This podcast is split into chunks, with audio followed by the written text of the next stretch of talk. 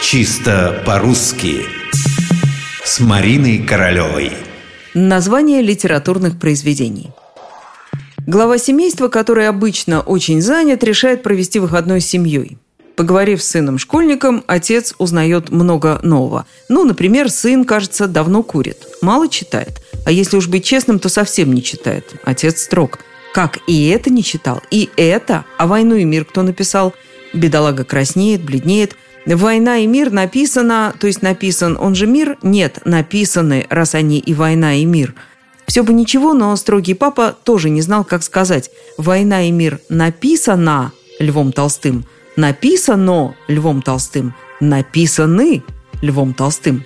Попробуем ему помочь, иначе он неизбежно уронит свой авторитет в глазах сына – Действительно, если подлежащее в предложении название литературного произведения, оно особым образом согласуется со сказуемым. Мы говорим «накануне написано Тургеневым». Наречие «накануне» как будто бы становится существительным среднего рода. Или так «без вины виноватые возобновлены в репертуаре театра». Здесь мы согласуем сказуемое с ведущим словом в названии «виноватые». Или так, живые и мертвые Константина Симонова экранизированы. Согласуем так, как это делается при однородных подлежащих. А как быть с «Войной и миром»?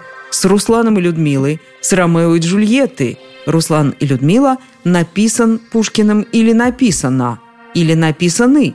Сложный вопрос. Ни один из вариантов не годится. Ни мужской род, ни женский, ни множественное число – Ничего страшного, в таких случаях стоит добавлять родовое наименование – поэма, драма, пьеса, опера и так далее. И согласовывать сказуемое с ним. Также можно действовать с такими названиями, как «ни в свои сани не садись». В них ведущее слово вообще не выделяется. Итак, как же все-таки с войной и миром? А так, роман «Война и мир» написан Толстым. На одно слово больше, но зато без мук.